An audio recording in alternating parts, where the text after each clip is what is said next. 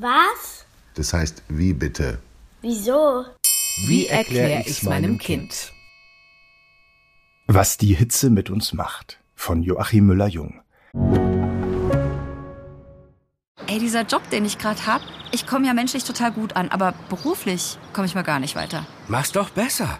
Mit einem Job bei SOS Kinderdorf machst du nicht nur einen Job, sondern du kannst wirklich etwas bewirken. Du kannst dich weiterbilden und kommst beruflich voran. Bewirb dich jetzt auf einen von vielen Jobs. SOS Kinderdorf. Mach's doch besser. Mit Hitze kommt der Mensch eigentlich ganz gut klar. Unser Körper kann einiges aushalten, dank Schweißdrüsen und einem reich verzweigten Netz an Blutadern, das Hitzestau verhindern hilft.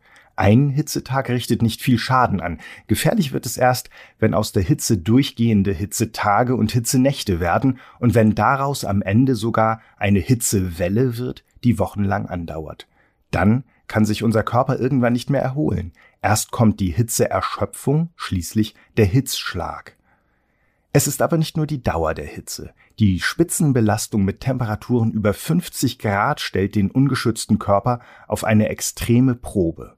Denn unser Körper versucht ständig und krampfhaft eine optimale Innentemperatur von 37 bis 38 Grad zu halten. So funktionieren die Organe optimal. Wenn es über 40 Grad geht, bei hohem Fieber also, wird es kritisch. Todbringende Hitzewellen gab es immer mal wieder lange vor dem Klimawandel. Doch inzwischen hat sich die Zahl der Monate mit Hitzerekorden weltweit verfünffacht. In Teilen Europas oder Afrikas sogar schon verzehnfacht, seitdem der Mensch mit seinen Treibhausgasen die Erwärmung der Erde beschleunigt. Bei so einer Nachricht läuft es den Ärzten vor allem in Großstädten und Ballungszentren eiskalt den Rücken runter. Denn damit wächst auch rapide die Zahl der von Hitzschlag bedrohten Menschen.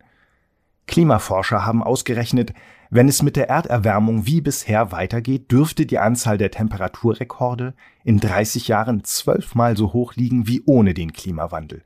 Ein Drittel aller Menschen lebt heute in Gegenden, die an mindestens 20 Tagen im Jahr gefährlicher Hitze ausgesetzt sind. Forscher aus Hawaii haben ausgerechnet, im Jahr 2100 könnten schon 74 Prozent, also drei von vier Menschen in solchen Weltregionen leben. Immer mehr Menschen drohen also hautnah zu erleben, was zuletzt immer häufiger passierte. Hunderte, Jahrtausende von Hitzetoten in einem Jahr und praktisch in der Nachbarschaft. 2003 wurden bei Hitzewellen in Europa 70.000 Tote als Opfer der extremen Temperaturen draußen und drinnen registriert. Im Jahr 2010 waren es 7.000 in den Vereinigten Staaten und mindestens 10.000 Tote allein in Moskau. Wer sich also über heiße Temperaturen freut oder gar über hitzefrei, sollte die Kehrseite immer mitbedenken. Unser Körper, ja, die Physik, ist da extrem gefordert, oft gefährlich überfordert. Mehr extreme Temperaturen bringen aber nicht nur den Menschen, sondern auch die Tiere, Pflanzen und schließlich sogar die Maschinen an ihre Grenzen, Flugzeuge etwa. Wenn Luft aufheizt, dehnt sie sich aus, die Dichte der Luft nimmt ab. Das bringt Flugzeuge beim Abbremsen ans Limit. Entweder die Rollfelder müssen verlängert oder das Gewicht der beladenen Flieger verringert werden. Tatsächlich mussten schon zahlreiche Flüge umgeleitet oder an extremen Tagen deswegen gestrichen werden. Die Luft ist in der Hitze anders beschaffen. Unser Körper hat vor allem dann mit der extremen Hitze zu kämpfen, wenn sie mit hoher Luftfeuchtigkeit gepaart ist. Dann fühlt sich die Hitze noch brutaler an. Der Körper kann dann noch schlechter die Temperatur durch Schwitzen regulieren. Wir sind der Hitze praktisch ausgeliefert, auch wenn die innere Klimaanlage mit erhöhter Blutzirkulation und Schweißabsonderung auf Hochtouren läuft. Der Schweiß trocknet nicht auf der Haut und kühlt deshalb auch nicht. Steigt die Körpertemperatur längere Zeit auf über 39 Grad, schaltet das Gehirn auf Müdigkeit, die Muskeln erlahmen, die Blutversorgung auch in die Haut wird weniger, der Körper schwitzt nicht mehr und fühlt sich außen plötzlich kalt an. Innen heizt er immer mehr auf.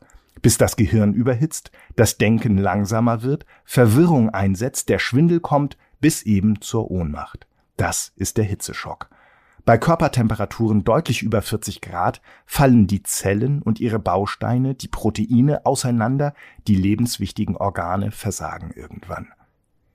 Kritisch ist auch, wie die Forschung immer klarer gezeigt hat, wenn der Körper keine Erholung bekommt, wenn die Hitzewelle auch die Nachttemperaturen hochtreibt und oben lässt. Vor allem ältere, geschwächte Menschen sind der Überhitzung oft wehrlos ausgeliefert. Deshalb sind den großen Hitzewellen der jüngeren Vergangenheit vor allem alte, kranke Menschen in Großstädten und in Häusern ohne Klimaanlagen zum Opfer gefallen. Doch selbst die anderen, die das besser wegstecken, müssen mit Folgen rechnen. Die Mediziner haben längst eindeutige Statistiken, die zeigen, wie die Hitzewellen die Zahl der Zuckerkranken hochtreiben. In der Hitze nämlich funktioniert unser braunes, das gute Fettgewebe nicht mehr richtig, das überflüssige Energie aus dem Essen verbrennt und in Wärme umwandelt.